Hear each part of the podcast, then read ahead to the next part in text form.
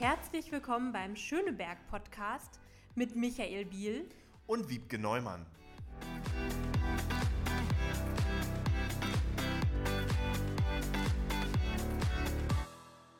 Herzlich willkommen. Heute haben wir zu Gast Annette Fugmann-Hiesing vom Verein Quartier Bayerischer Platz und wir reden noch über den Bayerischen Platz. Hallo Annette.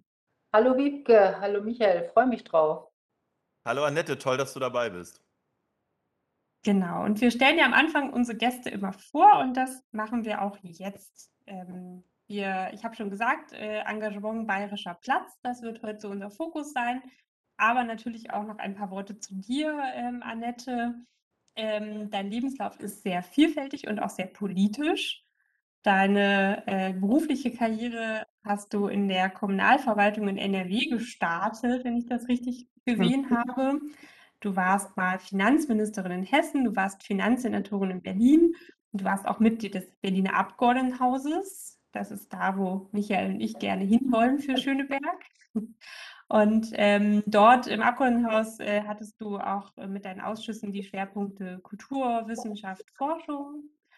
Und du bist auch aktive Christin im Gemeinde Kirchenrat, auch in Schöneberg aktiv. Und vor allem seit vielen Jahren bist du Schönebergerin und rund um den Bayerischen Platz engagiert. Und das sehr genau, gern. Das ist wunderbar und genau darum soll es heute ja auch äh, größtenteils gehen. Du bist stellvertretende Vorsitzende des Vereins Quartier Bayerischer Platz und Schirmherrin des zeithistorischen Portals Café Haberland, über das wir heute auch noch sprechen werden. Du lebst seit 1996 im Bayerischen Viertel. Deine beiden Töchter sind hier erwachsen geworden. Du bist hier verwurzelt und engagierst dich. Liebe Annette, schön, dass du im Schöneberg-Podcast da bist. Es ist genau der richtige Platz für dich, weil du eben eine Schönebergerin bist, die sich hier engagiert und lebt. Und meine erste Frage äh, geht auch gleich in Richtung Schöneberg. Dich hat es ins Bayerische Viertel verschlagen vor 25 Jahren. Warum Schöneberg und warum Bayerisches Viertel? Ja, das war zunächst mal gar nicht so gezielt eine Suche nach Schöneberg und dem Bayerischen Viertel, als wir von Nordrhein-Westfalen hier nach Berlin zogen, sondern wir hatten uns ein paar Punkte gesetzt. Wir wollten gern äh, möglichst äh, in einem Quartier leben, das durch öffentliche Verkehrsmittel gut angeschlossen ist, das eine gute Grundschule hat. Unsere Kinder waren ja damals sehr klein, mussten in, in die Grundschule gehen. Wir wollten ein Viertel, das äh, sozial gemischt ist, das nicht ganz einseitig ausgerichtet ist.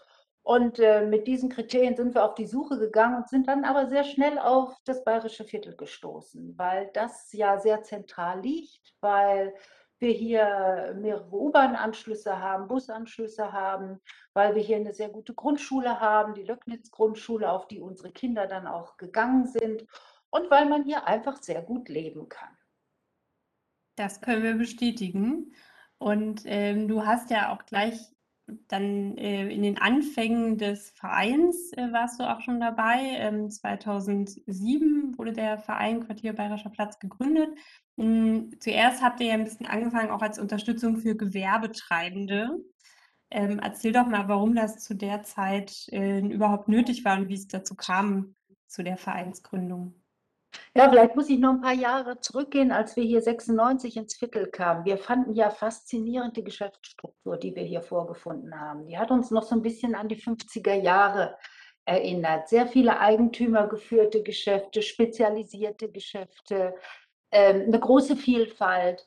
Und dann hat sich in den folgenden Jahren doch so ein Umbruch angekündigt. Es sind doch viele Spezialgeschäfte hier weggegangen. Das hing auch damit zusammen, dass mit dem Fall der Mauer ja auch das politische Zentrum sich vom Schöneberger Rathaus, das ja hier gleich nebenan liegt, nach Mitte verlagert hat.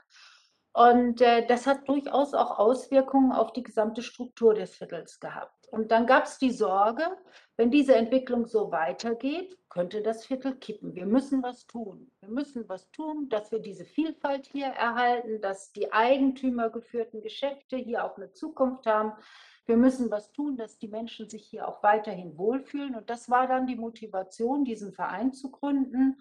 Ähm, und äh, der ist dann, wie du ja schon gesagt hast, 2007 gegründet worden und hat sich sehr gut entwickelt.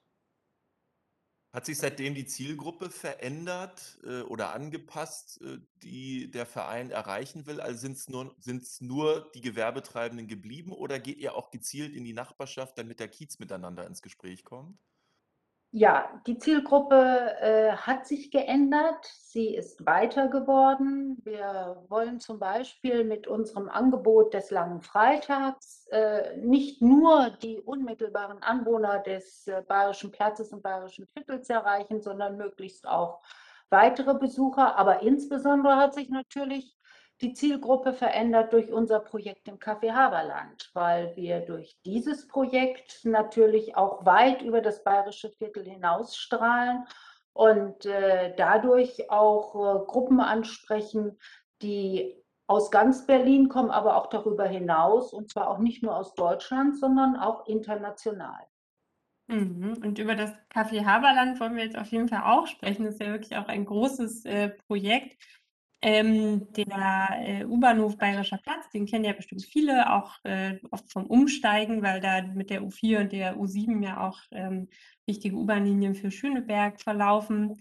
Und äh, das alte Eingangsgebäude des U-Bahnhofs äh, wurde, ähm, wurde dann abgerissen. Es war ähm, ja, nicht, mehr, nicht mehr so schön und zeitgemäß und die BVG hat das äh, saniert und ihr habt es geschafft, da auch, ähm, dass die BVG noch ein Stockwerk obendrauf setzt, das Café Haberland, was es jetzt ist.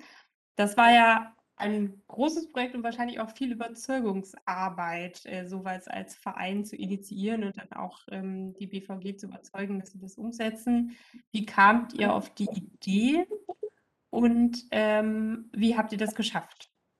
Also du hast recht, wir mussten lange dicke Bretter bohren. Wir wussten als Verein, wir haben immer erlebt, es gibt ja hier äh, im bayerischen Viertel, das äh, das ursprünglich großbürgerlich-jüdische Viertel ist, immer schon Besuchergruppen, äh, die sich für diese Geschichte des Viertels interessieren. Und für diese Besuchergruppen gab es nie einen Anlaufpunkt. Und wir haben immer gesagt, dieses Viertel hat eine so wichtige und so reiche und auch vielfältige Geschichte. Wir müssen den Besuchergruppen, die hierher kommen, einen Anlaufpunkt bieten, von dem aus sie dann dieses Viertel erkunden können. Das war so unsere Ursprungsidee. Und wir haben dann viele, viele Gespräche geführt. Ähm, wir haben mit der BVG gesprochen, wir haben mit dem Bezirk gesprochen, wir haben äh, mit verschiedenen Initiativen gesprochen. Und dann entstand so nach und nach der Gedanke, der U-Bahnhof muss sowieso saniert werden. Und da gibt es auch viel ungenutzte Fläche. Und vielleicht könnte man einen Teil dieser ungenutzten Fläche umwidmen und als Ausgangspunkt für Besuchergruppen für das Viertel nehmen. Und aus die, diese Idee ist dann weiterentwickelt worden. Wir haben bei der BVG ähm, da mit Herrn Kutscher einen Ansprechpartner gehabt, der sich dafür auch begeistern konnte. Äh, und dann ist im Zusammenhang mit der Sanierung dann auch die Idee entstanden, wir sanieren nicht nur das vorhandene alte Gebäude, sondern wir setzen ein weiteres Stockwerk auf das vorhandene U-Bahn-Gebäude. Das war ursprünglich die Planung, nachher musste das alte abgerissen werden. Wir setzen also ein neues Stockwerk darauf und in diesem Stockwerk wird es dann die Möglichkeit geben, eine solche, äh, einen solchen Ausgangspunkt zu schaffen. Es ist im Endeffekt allerdings nur möglich gewesen, weil nicht nur die BVG mitgezogen hat, sondern auch die Urbans. Das ist die Tochter der BVG, die für die Vermietung äh, der Objekte der BVG zuständig ist und der Bezirk. Mit Angelika Schöttler, der Bezirksbürgermeisterin, haben wir hier auch äh, jemanden gehabt, der uns sehr gefördert hat. Und die haben wir dann alle zusammengebracht. Es hat funktioniert. Alle haben sich für die Idee begeistert. Und da war der nächste Schritt, dass wir natürlich auch für die Ausstellung, die wir dort geplant haben, Mittel akquirieren mussten. Und da ist es uns gelungen, äh, von der Lotto Stiftung äh, Gelder zu bekommen. Wir haben zusammengearbeitet mit dem äh, Verein für Geschichte und Gegenwart und dieser Verein hat uns hat dann die Konzeption der Ausstellung übernommen und uns unterstützt bei der Stellung dieses Lottoantrags. Das ist bewilligt worden. Und so haben dann ganz viele zusammengearbeitet und haben das Ganze zu einem guten Ergebnis geführt. Ähm, du hast es gerade so ein bisschen schon angeteasert. Äh, eines der Highlights im Café Haberland ist tatsächlich die Zeit, das zeithistorische Portal zur Geschichte des bayerischen Viertels. Und ähm, Das äh, äh, ist benannt nach den Gründern des bayerischen Viertels, Salomon und Georg Haberland. Und ähm, unsere Zuhörenden interessiert sicherlich ganz brennend, worum geht es in dieser Ausstellung? Was ist das Besondere? Was macht die Ausstellung aus? Na, das Besondere der Ausstellung ist, dass sie einerseits die Geschichte des Viertels präsent werden lässt und dass sie auch an Personen erinnert, die in diesem Viertel gelebt haben. Dieses Viertel äh, ist ja sehr, ein sehr stark jüdisch geprägtes Viertel gewesen, muss man sagen, leider nur gewesen, äh, weil der Nationalsozialismus hier den großen Bruch gebracht hat. Ähm, es war ja ein Viertel, das in seiner Entstehungszeit eher eine Synagoge als eine evangelische Kirche hatte. Das finde ich ist etwas ganz Besonderes. Äh, und es war ein Viertel, was sich dadurch ausgezeichnet hat, äh, dass hier äh, jüdische Menschen, Menschen jüdischen Glaubens und Menschen christlichen Glaubens auch eng zusammengearbeitet haben. Ähm, und äh, das finde ich ist etwas, was dieses Viertel auszeichnet. Dann kam mit dem Nationalsozialismus 1933 die Ausgrenzung und Vertreibung der jüdischen Bevölkerung und anschließend ja Vernichtung der jüdischen Bevölkerung. Ein ganz, ganz düsteres Kapitel, an das ja mehrere Initiativen hier im Viertel erinnern. Und dann kam nach äh, dem Ende des Zweiten Weltkrieges das Polit und dem Bau der Mauer später dann das politische Zentrum Berlins äh, hier ins Jüde oder an den Rand des jüdischen Viertels mit ins Rote Rathaus. Ähm, und auch da haben sich ja historisch sehr bedeutende Ereignisse äh, abgespielt. Jeder kennt den Auftritt Kennedys äh, mit seiner Aussage, äh, ich bin ein Berliner.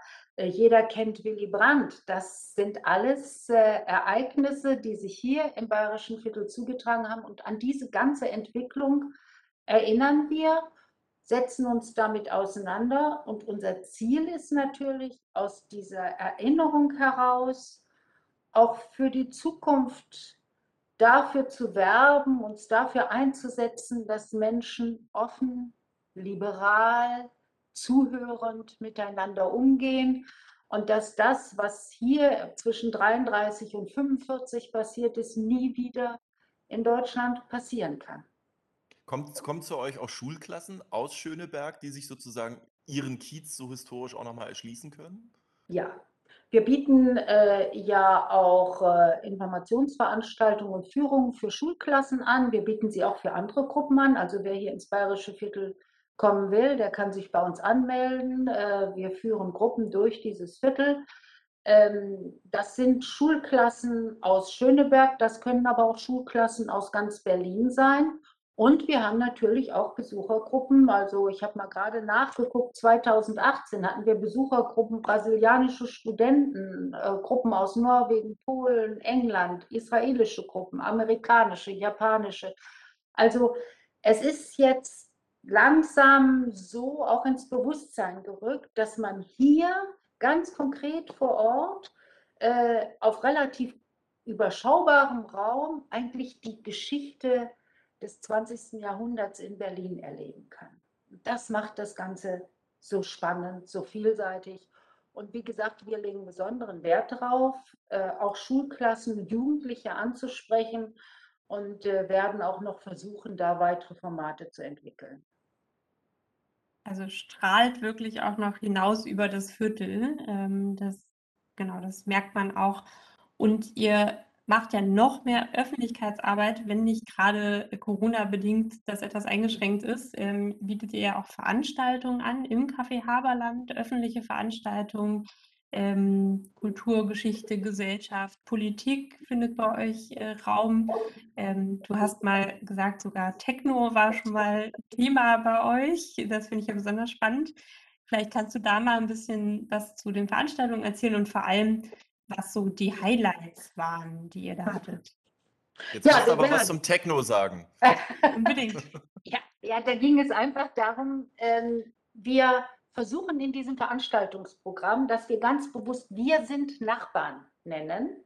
In Anlehnung an die Ausstellung äh, im Rathaus Schöneberg Wir waren Nachbarn, sagen wir und der, der Fokus unserer Veranstaltungsreihe ist, die, die heute hier im Viertel leben, miteinander zu vernetzen, ihnen eine Möglichkeit geben, sich mit dem Viertel auseinanderzusetzen, mit der Geschichte, mit den Menschen, die hier gelebt haben, aber auch aktuell sich gegenseitig kennenzulernen, sich zu identifizieren mit dem, was hier stattfindet. Deshalb diese Überschrift, wir sind Nachbarn. Wie gesagt, ein breites kulturelles Programm. Das, wir versuchen das Programm immer so anzulegen, dass es irgendeinen Bezug zum bayerischen Viertel gibt. Entweder in der Form, dass der oder die, die vortragen, ähm, hier aus dem Viertel stammen oder dass es um eine Person oder ein Ereignis geht, was dieses äh, Viertel mitgeprägt hat. Ähm, oder um ein Thema, was in besonderer Weise eine Relevanz äh, für dieses Viertel hat. Und Techno zum Beispiel, da gab es eine Person, die hier im Viertel lebt, die dazu besonders viel sagen konnte. Aber wir haben ja hier ganz, ganz viele äh, interessante Persönlichkeiten gehabt, die hier gelebt haben. Und wir haben auch heute wieder viele interessante Persönlichkeiten, die hier leben. Und wenn ich mal so einen Auszug äh, aus unserem Programm geben kann, also wir haben uns zum Beispiel damit beschäftigt, wie war eigentlich die Situation im Schöneberger Rathaus, als die Mauer fiel. Da haben wir Diebken und Momper hier gehabt. Wir haben uns mit der Frage beschäftigt, äh, was hat eigentlich der ehemalige Bundespräsident Gauck zu sagen aus seiner Erfahrung? Denn der hat hier im Viertel gelebt und der ist bei uns gewesen und hat aus einem Buch gelesen und hat äh, eine ganz hochinteressante, spannende Diskussion mit uns geführt. Wir haben uns mit den Folgen der Einheit, die dieses Viertel ja auch ganz stark betroffen hat, auseinandergesetzt und hatten den ehemaligen Bundesverfassungsrichter Dieter Grimm hier, der über spezielle Rechtsprechung des Bundesverfassungsgerichts in der Folge äh, der Einheit mit uns gesprochen hat. Wir haben aber auch ganz andere Arten von Veranstaltungen, musikalische. Das Thema Techno, mit dem haben wir uns auseinandergesetzt. Wir haben aber auch schon mal Lene Dietrich-Lieder äh, gehört und uns mit den 20er Jahren beschäftigt. Wir haben uns mit der Fernsehserie Babylon Berlin beschäftigt, weil die Kostüme, ein Teil der Kostüme dafür hier im Bayerischen Viertel gefertigt worden sind.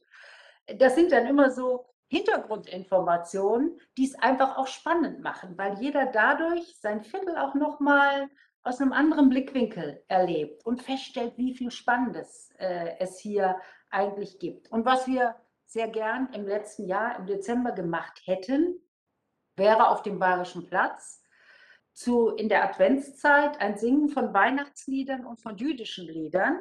Denn wir als Verein stellen ja immer einen Weihnachtsbaum auf, der von den Kindern der Löcknitz-Schule geschmückt wird. Und wir hatten ja in diesem Jahr auch einen Chanukka äh, auf dem Bayerischen Platz und es hätte sich angeboten. Wir hatten schon den jüdischen Chor und den Chor der Kirchengemeinde zum Heilsbrunnen angesprochen, aber wegen Corona war es dann leider nicht möglich. Und wir hoffen sehr, dass das dann in diesem Jahr möglich sein wird. Ganz bestimmt. Ähm, ihr kümmert euch ja nicht nur um, um historische äh, Fakten und um äh, das Nicht-Vergessen sondern ihr kümmert euch tatsächlich auch um äh, alles, was um den Bayerischen Platz herum ist, um die Grünflächen, um äh, Blumenbeete etc. Äh, das macht ihr ehrenamtlich. Wie schafft ihr das eigentlich? Und jetzt mal eine kleine politische Frage. Warum macht das eigentlich nicht das Grünflächenamt des Bezirks? Ja, die Frage muss man natürlich dem Grünflächenamt des Bezirks stellen, wobei ich persönlich immer der Meinung bin, es ist auch gut, wenn man auch als Bewohner eines Viertels ein Stück Verantwortung für sein eigenes Viertel mit übernimmt. Äh, natürlich gibt es viele Leistungen, äh, die müssen äh, vom Bezirk erbracht werden. Aber als ich, ich komme zum Beispiel vom Dorf, als ich hierher kam, war ich fassungslos zu sehen, dass die Leute einfach ihr Papier fallen ließen und sich nicht auf und sich nicht bückten, es aufzuheben. Und ich finde, so im Kleinen fängt Gemeinschaftsbildung an in dem jeder sagt, ich habe mein Umfeld und dafür habe ich auch ein Stück Verantwortung. Und das ist das, was wir als Verein leben. Und das ist nicht nur die Tatsache, dass wir den Bayerischen Platz in bestimmten Aktionen sauber halten, dass wir für den Weihnachtsbaum sorgen, dass wir das Beet dort angelegt haben und pflegen, dass wir die, den, den Grünbereich äh, vor dem U-Bahnhof pflegen, sondern das ist mehr, weil über diese Aktionen auch wieder Nachbarn zusammenkommen und auch Freude daran haben. Und so entsteht auch eine ganz andere Bindung, als wenn ich nur in meine Wohnung gehe und die Wohnung wieder verlasse und mich selbst nur als Konsument meines Umfeldes erlebe. Und das ist so unser Anliegen. Und natürlich brauchen wir dazu auch die Unterstützung des Bezirks. Das habe ich ja eben schon gesagt im äh, Haberland. Da hat ja auch der Bezirk uns unterstützt. Und äh, wir freuen uns äh, über jede Art der Unterstützung, äh, die wir bekommen. Wenn wir den Platz reinigen, werden wir ja auch von der BSR unterstützt. Also so ein Zusammenspiel, in dem sowohl die öffentliche Hand als auch die, die Privaten gemeinsam ihre, ihr, dieses Umfeld gestalten, das ist, glaube ich, etwas sehr Positives. Und so sehen wir das als Verein. Und äh, wir haben damit bisher viel Erfolg. Ich kann nur sagen, seitdem wir in diesem Verein so aktiv sind, wenn ich durchs bayerische Viertel gehe, dann gehe ich nicht, wie das sonst vielleicht in der Stadt üblich ist, zu meinem Ziel und wieder zurück, sondern ich treffe immer Leute auf der Straße, äh, mit denen ich ins Gespräch komme. Und das geht all unseren Vereinsmitgliedern so. Und so wünscht man sich doch auch das. Und gerade jetzt in Corona-Zeiten ist uns das doch deutlich geworden, wie wichtig diese persönlichen Kontakte sind. Und die wollen wir weiter fördern. Das ist gut. So ein einfaches Hallo ist manchmal auch sehr erquickend, ne? Gar keine mhm. Frage. Ja. Und dadurch, dass ihr so äh, kommunikativ auch seid, äh, sind tatsächlich die Themen rund um den Bayerischen Platz auch oft äh, in der Bezirkspolitik. Also in der Bezirksversammlung geht es auch regelmäßig um Themen, die euch auch bewegen oder die auch von euch angeregt sind. Ähm, oft geht es da auch um die nicht so schönen Seiten, die wir manchmal so im Zusammenleben in der Stadt haben, also Vermüllung. Ähm, jetzt äh, gerade in den letzten Jahren hat auch äh, Drogenkonsum rund um die U-Bahn-Linie 7 ja äh, zugenommen. Das merken wir an einigen Plätzen, auch am Bayerischen Platz. Ähm, genau, es gibt natürlich auch immer mal Partys und Treffen, wo dann irgendwie der Müll liegen bleibt äh, an irgendwelchen Bänken, also verschiedene Sachen. Und dadurch, wo Müll ist, gibt es auch mal Ratten. Mhm. Auch das ähm, ist immer wieder Thema. Und ähm, wo sich Leute aufhalten, müssen auch Menschen mal auf Toilette gehen. Das ist ja auch ein Dauerbrenner-Thema am Bayerischen Platz, eine öffentliche Toilette. Da gibt es ja jetzt gerade ähm, die, äh, die Information, dass eine öffentliche Toilette kommt, aber nicht an die Stelle, an die ihr euch das gewünscht hättet, ne? Also, sondern in die Seitenstraße, in der Stimmenstraße, wo vermutlich nicht jeder das findet und hingeht. Ähm, vielleicht kannst du noch mal ein bisschen sagen, wie sich das so entwickelt hat, auch mit ähm, genau der, der Pflege und Vermüllungssituationen und was du dir als Toilettenstandort besser wünschen würdest. Ja, also vielleicht erstmal zu der Pflege- und Vermüllungssituation. Äh, wir haben ja immer das Bezirksamt auch darauf hingewiesen, es ist wichtig, dass so ein Platz wie der Bayerische Platz in einem so dicht bebauten Umfeld, wie es hier das Bayerische Viertel ist, auch diese Kommunikationsfunktion erfüllen kann. Das heißt, das darf nicht eine Kloake für Hunde sein, sondern das muss ein Platz sein, auf den Eltern mit ihren Kindern sich setzen können, auf den man spielen kann, den man gut betreten kann. Und es sollte auch ein Platz sein, an dem man auch mal eine Bank aufstellen kann, äh, äh wenn man sich als Nachbarn zum Kaffee treffen will. Das wäre so unser Wunsch. Äh, wir haben, glaube ich, was die, äh, was die Vermüllung des Platzes angeht, mittlerweile doch auch einiges erreicht. Das ist äh, deutlich besser geworden. Ähm, es gibt natürlich immer wieder auch Probleme, aber dafür leben wir auch in einer Stadt. Das muss man auch sehen. Das darf man, denke ich, auch nicht zu, e, zu eng auslegen. Aber wenn man heute über den Bayerischen Platz geht, sieht man eben doch auch, dass er als Platz viel stärker wahrgenommen wird, als das vor 15 Jahren der Fall war. Ein ganz wichtiger Punkt ist Toilette weil einfach eben auch Menschen auf dem Bayerischen Platz sich aufhalten, die dann, wenn sie keine Toilette finden, eben in die Büsche gehen. Und das ist wenig schön. Und die werden auch weiter in die Büsche gehen, weil der jetzige Standort, der geplant ist, bis dahin laufen die nicht.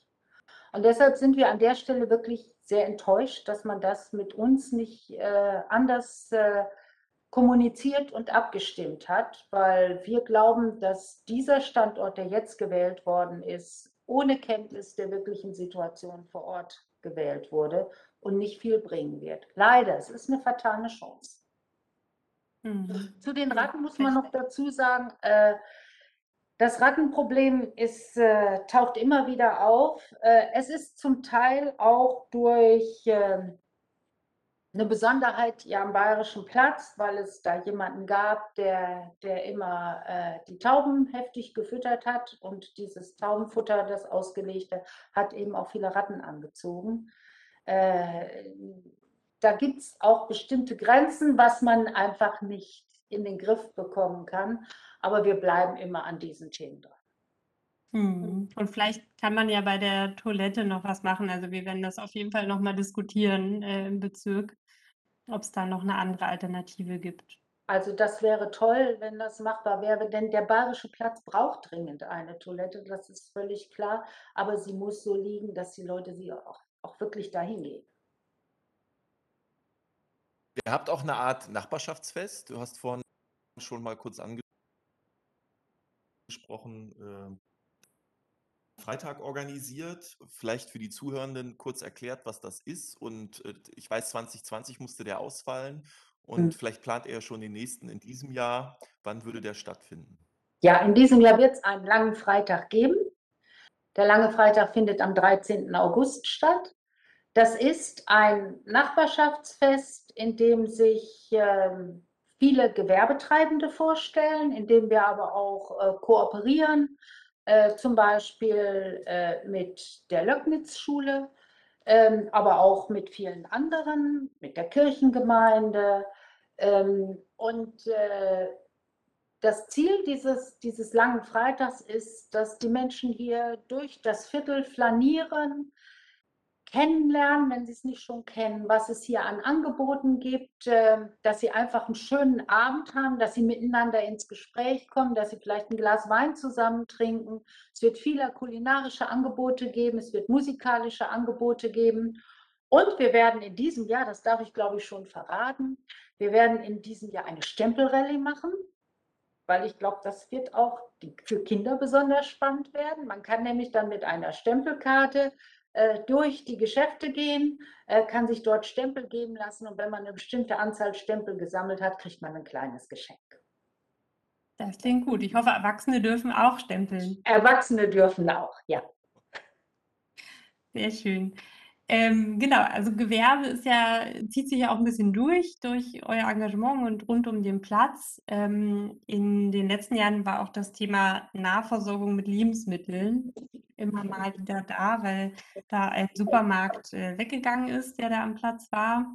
Mm, wir hatten als SPD in der BVV auch beantragt, dass das Bezirksamt nochmal Gespräche führt und nochmal guckt, ob da nicht auch wieder Lebensmittelnahversorgung hinkommt. Da sind natürlich auch Grenzen, was so ein Bezirksamt da machen kann. Ähm, wir hatten ja auch schon Angelika Schöttler hier im Podcast, die uns bei der Wirtschaftsförderung ein bisschen erzählt hat, was man machen kann und was halt leider auch dann am Ende nicht geht. Ähm, jetzt ist ja noch Corona dazu gekommen für viele Gewerbetreibende. Ähm, wie nehmt ihr als Verein das so wahr, die Situation der Gewerbetreibenden am Platz? Wie hat sich das entwickelt? Macht ihr euch da Sorgen? Also das war natürlich eine schwierige Zeit für alle. Ähm, wir haben hier eine Reihe von Gewerbetreibenden, die äh, auch in der Corona-Zeit äh, geöffnet bleiben konnten, zum Beispiel äh, Büro Turner äh, oder der Buchladen am Bayerischen Platz. Das sind ja auch ganz wichtige äh, Geschäfte hier äh, und natürlich die Lebensmittelgeschäfte sowieso. Aber es ist für alle eine sehr schwere Zeit gewesen. Äh, was das endgültig am schwersten war, die Zeit natürlich, muss man sagen, für die Restaurants, für die Restaurantbetreiber. Äh, was das äh, jetzt langfristig bedeuten wird, können wir noch nicht absehen. Wir hoffen sehr, dass es gelingt, dass alle jetzt, wo es wieder losgeht, auch wieder solchen Zuspruch haben, dass sie dann auch wieder in eine gute Zukunft starten können. Aber dazu jetzt etwas mit Verlässlichkeit zu sagen, ist tatsächlich schwierig.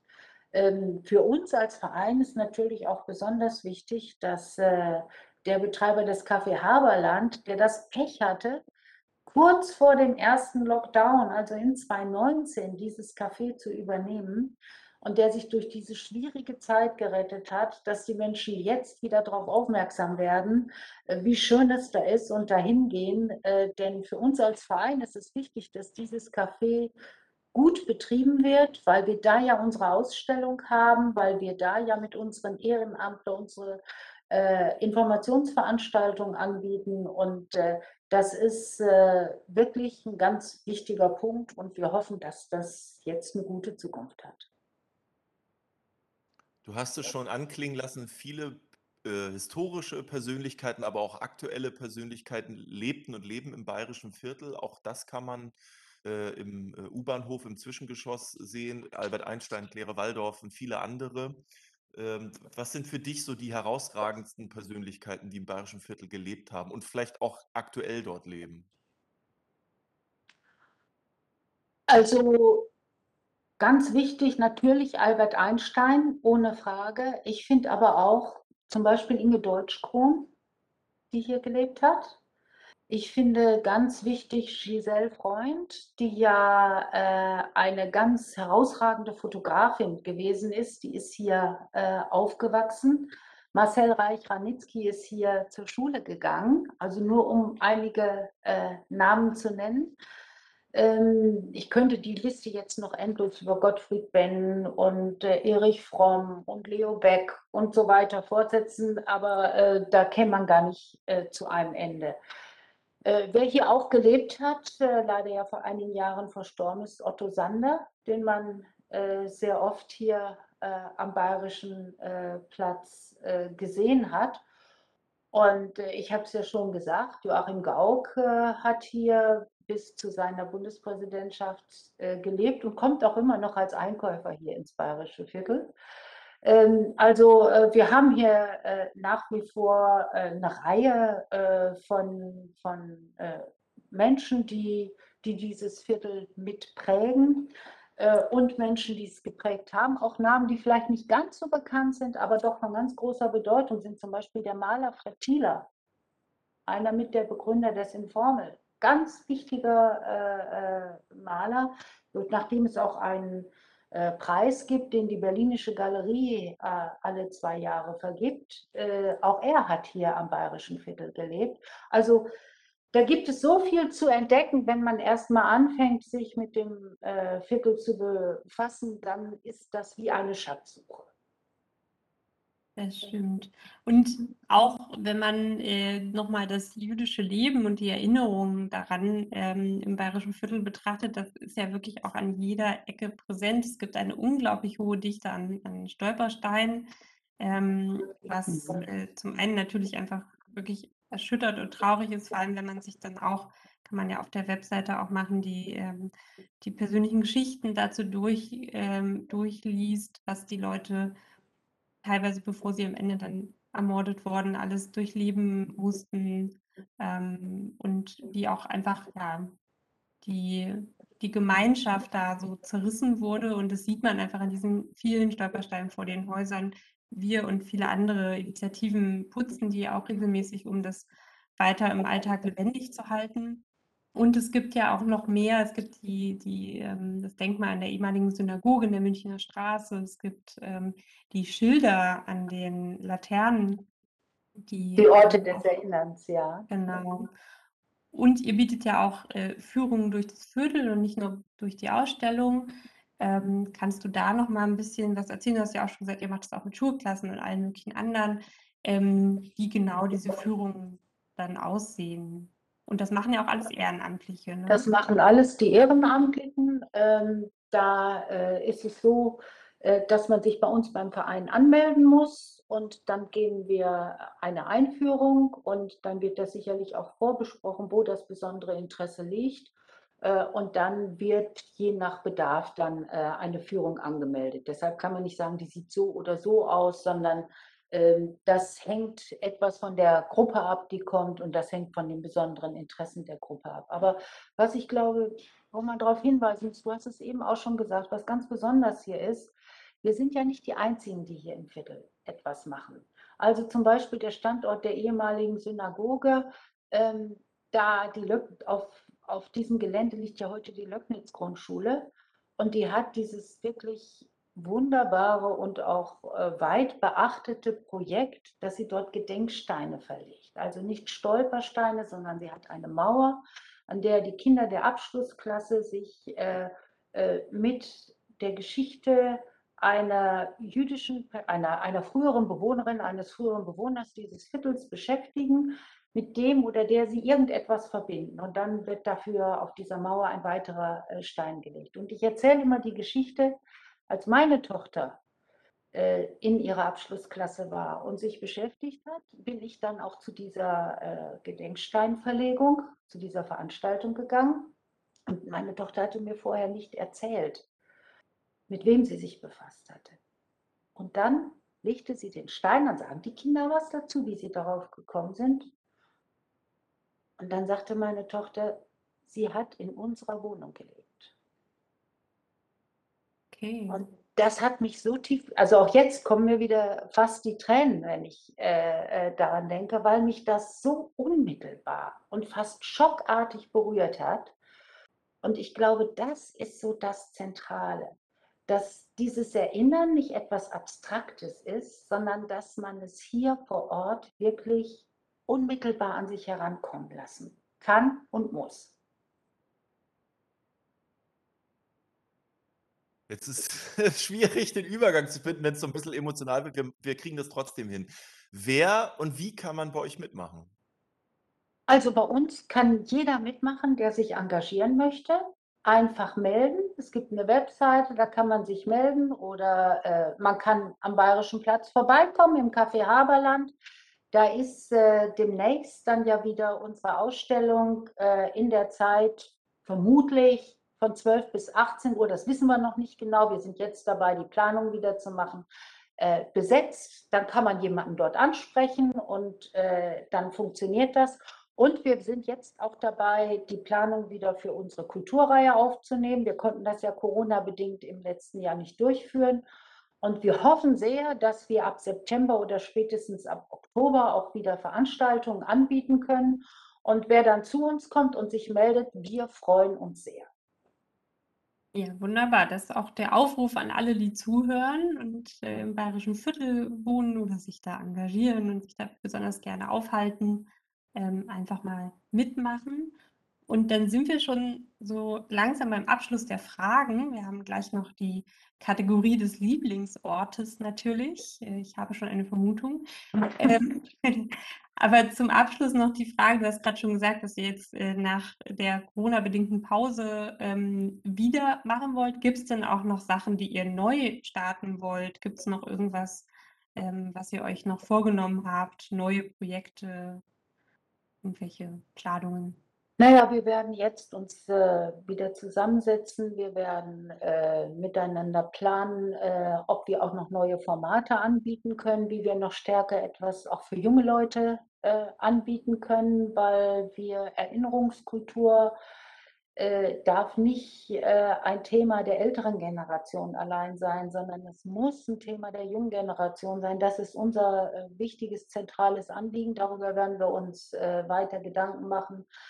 Ähm, wir müssten natürlich viel mehr in den sozialen Medien vertreten sein. Das können wir leider mit unseren Ehrenamtlern nicht leisten, weil die meisten unserer Ehrenamtlerinnen sind etwas älter äh, und äh, können das nicht so äh, gut bestücken. Also da müssen wir noch sehen. Also wenn es jemanden gibt, jemand Junges, der jetzt zuhört und der sagt, wow, das würde ich gern machen, wäre super, könnten wir ideal gebrauchen. Äh, also in der Richtung denken wir mehr, dass wir unsere, äh, unsere Angebote äh, noch stärker auch in Richtung junger Menschen orientieren können. Und dann werden wir jetzt mal gucken, äh, welche Möglichkeiten sich eröffnen. Wie gesagt, so ein gemeinsames Singen auf dem, auf dem Bayerischen Platz in der Weihnachtszeit, das würden wir gern so als ein Regelformat äh, einführen. Und äh, dann müssen wir jetzt mal gucken, uns wird bestimmt noch viel Interessantes und Gutes einfallen. Da bin ich sicher. Gemeinsames Singen ist auf jeden Fall was, was wir, glaube ich, auch alle ein bisschen vermisst haben in den letzten ja. Monaten. Äh, von daher ich singe auch gerne alleine, aber zusammen macht das natürlich mehr Spaß, gar keine So Frage. ist es. Ja, dann kommen wir jetzt tatsächlich schon zu unserer Kategorie des Lieblingsortes in Schöneberg. Ähm, alle, die uns regelmäßig hören, wissen das. Ähm, unser Gast und auch Michael und ich können in jeder Folge einen Lieblingsort nennen. Das äh, bringt für mich und mich ein bisschen mehr Auswahl. Du musst dich jetzt entscheiden, was ist dein liebster Ort in Schöneberg? Ja, du hast eben ja schon eine Vermutung gehabt. Ich vermute, du hast auch richtig vermutet. Es ist nämlich das Café Haberland und da insbesondere die Terrasse des Cafés Haberland. Weil man äh, von dieser Terrasse aus einen wunderbaren Blick über das bayerische, über den bayerischen Platz hat. Man sieht äh, den Kirchturm äh, der Kirchen zum Heilsbronn. Äh, man sieht das Leben in den Straßen. Man sieht die Vielfalt. Äh, und man hat eben diese wunderbare Ausstellung, die es dort äh, äh, gibt im Haberland selbst. Und ich glaube, einen besseren Ort, um ein Gefühl für, für dieses Viertel zu bekommen, auch über seine Historie. Es gibt ja auch am Bayerischen Platz, sieht man dann äh, einige Tafeln äh, dieses Denkmals Orte des Erinnerns. Also man, und zur anderen Seite sieht man das Schöneberger Rathaus mit der äh, Freiheitsglocke. Also man hat das ganze breite Spektrum quasi mit einem Blick und das finde ich wunderbar. Wiebke, dein Lieblingsort heute in Schöneberg? Ja, erstmal muss ich nochmal sagen, dass der Bayerische Platz auch für Michael und mich äh, ein äh, besonderer Platz ist, weil er genau äh, unsere beiden äh, Wahlkreise für das Abgeordnetenhaus liegen beide am Bayerischen Platz und wir treffen uns da ab und zu auch mal für gemeinsame Aktionen. Deswegen auch da noch eine Verbindung. Ja, mein Lieblingsort diesmal ist ein äh, Spielplatz. Wir reden ja immer auch mal über Spielplätze und wir haben ganz tolle Spielplätze im Bezirk. Ähm, nicht alle, aber die meisten sind auch wirklich sehr schön. Und die meisten schönen sind in Schöneberg. Und einer ist äh, der sogenannte Hexenspielplatz.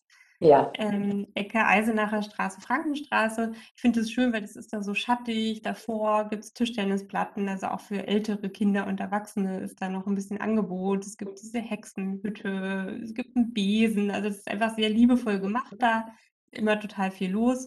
Und äh, da wünscht man sich auf jeden Fall, dass man noch mal ein bisschen kleiner ist und selber mal in die Hütte klettern kann. Deswegen diesmal der Hexenspielplatz. Ah, und bei dir, Michael? Ja, ich habe ja die letzten Male immer etwas Kulinarisches vorgeschlagen. Ähm, das mache ich heute mal nicht.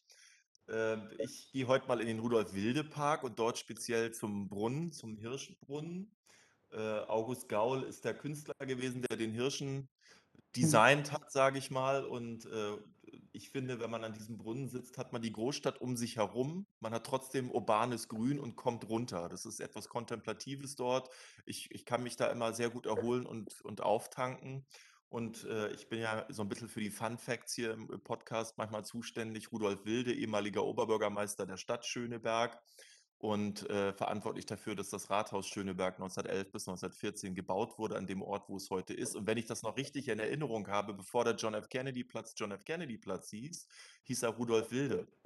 Platz und äh, weil John F. Kennedy die Ehre gemacht wurde, äh, einen Platz zu benennen, ist dann sozusagen der Park nach Rudolf Wilde stattdessen benannt mhm. worden. Das ist mein Lieblingsort heute. Mhm. Wiebke, du hast, Sehr bevor schön. wir Annette danken, oder nee, wir danken erstmal Annette, dass du dir die Zeit genommen hast, bei uns im Schöneberg-Podcast dabei zu sein. Ich glaube, viele ja. Menschen haben heute äh, viele gute Infos bekommen über einen Ort, den sie wahrscheinlich täglich begehen, aber noch gar nicht so viel drüber wissen. Deswegen äh, war das ganz informativ, was du uns heute mit auf den Weg gegeben hast. Und Wiebke hat jetzt noch was Hausmeisterliches. Richtig. Auch erstmal noch der Dank natürlich, Annette. Danke, dass du dabei warst. Sehr gern. Hat mir Spaß gemacht. Super. Und äh, genau, hausmeisterlich, diesmal wieder der Hinweis, wo ihr uns überall abonnieren und hören und vor allem weiterempfehlen könnt. Wir sind auf allen Podcast-Kanälen zu finden unter Schöneberg Podcast.